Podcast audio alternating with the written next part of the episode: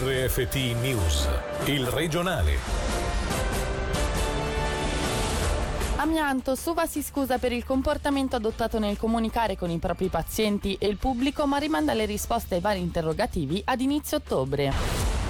Ha messo in pericolo lo sviluppo del minore, condannato a una pena pecuniaria sospesa l'ex docente delle elementari di Montagnola. Tre anni e otto mesi di carcere per aver viaggiato in treno dall'Italia a Lugano con due chilogrammi di eroina nascosta sotto i vestiti, condannato un 35enne senegalese. Cultura, Lugano si riorganizza e mette al primo posto il cittadino e chi crea l'arte. Le istituzioni sì, ma anche lo sviluppo e il patrimonio storico. Buonasera a tutti dalla redazione. Suva si scusa ma rimanda ad un prossimo incontro ad inizio novembre le varie criticità portate alla luce dalle officine, l'accesso e l'aggiornamento degli elenchi del personale potenzialmente a rischio, la nomina di un responsabile di Suva che gestisca il caso amianto, più informazione rivolta a tutti e un maggiore dialogo tra tutte le parti coinvolte sono parte delle proposte portate avanti dai sindacati e rappresentanti del personale. Sentiamo il presidente della commissione del personale delle officine Ivan Cozzaglio e Gianni Frizzo, presidente dell'associazione Gio le mani dalle officine. Ci sarà un prossimo incontro e vedremo se hanno preso atto delle nostre rivendicazioni. Quali sono gli auspici generali per il futuro? Che sia fatta chiarezza e che si collabori in modo trasparente tra tutti gli enti preposti, perché non ci siano dei compartimenti stagni dove uno ha a conoscenza dei dati fino a un certo punto, poi li trasmette a un altro, poi non si sa più dove vanno a finire e quando si chiedono informazioni c'è uno scaricabarile. Io mi auguro che si trovi una soluzione per la quale non ci sia bisogno di un ente super partis, ma se dovesse persistere qualche dubbio, allora sarà la nostra prossima proposta. Hanno lasciato punti interrogativi aperti sulle modalità di diagnostica, quale esame sarebbe meglio fare piuttosto che un altro, l'aggiornamento delle liste, delle persone da monitorare, chi è responsabile di cosa. Questi sono tutti punti aperti che dovremmo sicuramente discutere alla prossima riunione perché sono rimasti nevasi. La sua a questo punto ha delle responsabilità di farsi loro promotori, di dare un'informazione la più trasparente possibile per cercare di mettere chiarezza a questo fatto. L'ex docente di Montagnola è colpevole. I suoi gesti, i suoi comportamenti e le sue parole, come evidenzia chiaramente la perizia, hanno messo a rischio un sano sviluppo psichico dei suoi allievi. Sentiamo Gaia Castelli. È stato condannato per violazione del dovere d'assistenza o educazione a una pena pecuniaria sospesa condizionalmente di 60 aliquote giornaliere da 190 franchi e una multa di 2000 franchi. Stiamo parlando del docente delle elementari di Montagnola che cinque anni fa, nell'ottobre del 2014, era stato incolpato da sei mamme di aver maltrattato i loro bambini.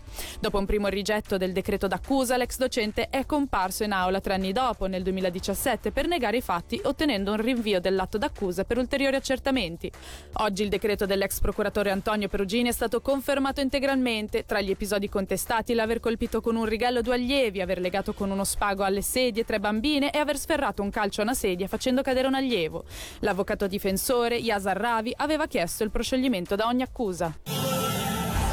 È stato condannato a tre anni e otto mesi di carcere, oltre all'espulsione dalla Svizzera per sette, un 35enne senegalese che a gennaio era stato fermato su un treno a Stabio con due chilogrammi di eroina fissata ai lombi con del nastro adesivo. Sentiamo Davide Rotondo. Sì, è proprio paradossale.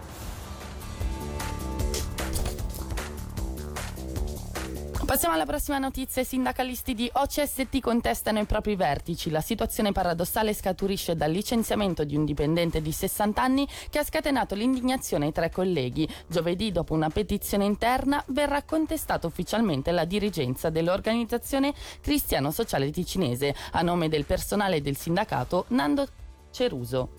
Sì, è proprio paradossale. Ma di fatto c'è un licenziamento che riteniamo che sia assurdo perché eh, si invocano motivi disciplinari non definiti, tra l'altro non è stato dato all'interessato neanche la motivazione scritta come avrebbe suo diritto, c'è già una recrudescenza di scaricamento di lavoratori e lavoratrici anziani in alcuni settori produttivi di aziende e se vediamo che adesso comincia già qualche sindacato a 60 anni, si fa un licenziamento, virgolette, per motivi disciplinari, senza un piano sociale, senza un piano che possa aiutare fare il licenziato francamente si insorge, non tengono conto di quelli che sono gli aspetti umani di una persona dopo 22 anni di servizio, 60 anni di età, con ancora figli agli studi, che il sindacato non accetti la richiesta che gli mandano oltre 200 lavoratori con una petizione, questo qui evidentemente fa anche un po' insorgere. Giovedì sarà un momento di riflessione ma soprattutto di contestazione verso la dirigenza dell'OCST.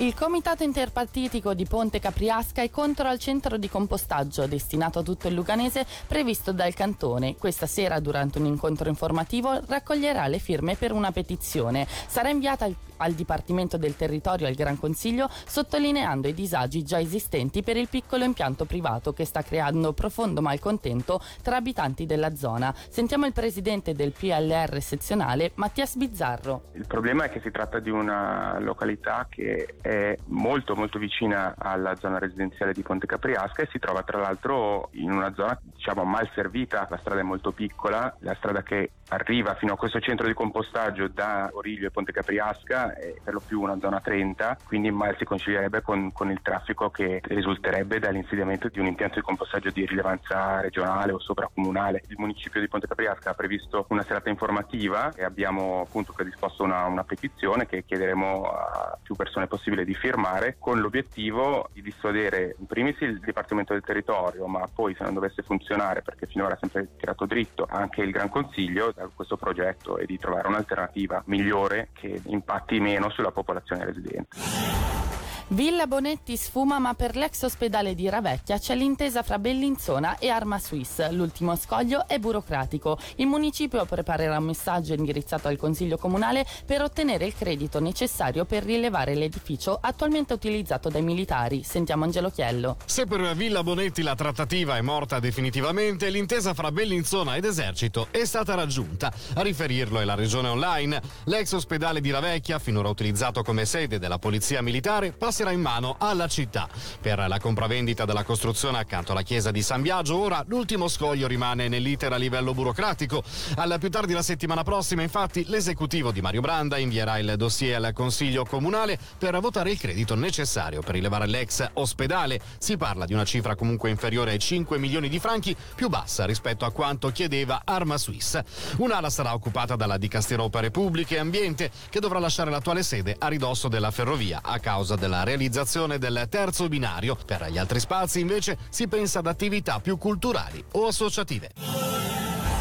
Grosso fermento nel settore della cultura di Lugano. La città dal 1 gennaio 2020 riorganizza gli uffici, tre e non più due come prima, per rafforzare l'attività a livello istituzionale, di sviluppo e per valorizzare il patrimonio storico-artistico. L'investimento prevede tre unità di personale in più e un finanziamento più virtuoso tra pubblico e privato. Al primo posto ci sarà il cittadino e chi crea l'arte, come ci dice il direttore della divisione cultura di Lugano, Luigi Di Corato. Sicuramente pensando ad una nuova decentralità per il cittadino. Per anni la, la, divisione cultura si è occupata della nascita dei nuovi istituti culturali della città, penso all'AC, penso al MASI, penso alla Fondazione Cultura e Musei. Adesso finalmente è venuto il momento di eh, riorientare la divisione su quei cittadini che hanno deciso di dedicare all'arte e alla cultura la loro vita, quindi intravedendo e, e costruendo un percorso professionale in quest'ambito così specifico. E da un lato rivolgendo lo sguardo a, al patrimonio che ci è stato lasciato dalle generazioni precedenti e che adesso abbiamo non solo il diritto ma il dovere di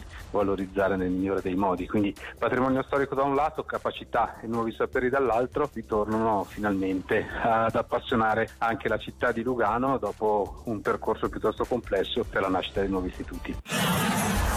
Non percepiscono uno stipendio, ma per la segreteria di Stato della Migrazione le calciatrici che giocano in Serie A o B sono da considerare professioniste e quindi devono avere un permesso di lavoro. È il clamoroso caso che rischia di portare al fallimento del Lugano Calcio femminile. Una decisione quella della SEM che per il direttore sportivo Renato Belotti è un fulmine a ciel sereno e rischia di avere conseguenze a lungo termine per noi in primis vuol dire il ritiro della squadra del campionato di Serie A. E questo va a inficiare tutto il campionato di Serie A perché saremo retrocessi d'ufficio in Serie B con la conseguenza che per i prossimi tre o cinque anni non potremo risalire e seconda cosa è appesa anche un filo molto fine l'esistenza del club. L'aiuto di queste ragazze americane era quello di poter far crescere questi sedicenni e diciassettenni per poterle inserire gradualmente nel campionato di Serie A. È stato un uragano, un fulmine a ciel sereno. Quello che spero è che considerino la nostra situazione e che ci diano una possibilità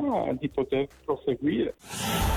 E infine vi ricordiamo l'appuntamento con Radiogrammi, tra poco spazio all'approfondimento dedicato alla società commercianti del Mendrisiotto che ha da pochi giorni un nuovo presidente, Carlo Cohen. Tra i temi più caldi le difficoltà dettate dalla concorrenza del commercio online e la mancanza di coesione degli associati. Per questa sera il regionale termina qui. Dalla redazione da Selin Lalomia l'augurio di una buona serata. Il regionale di RFT, il podcast su www.radioticino.com.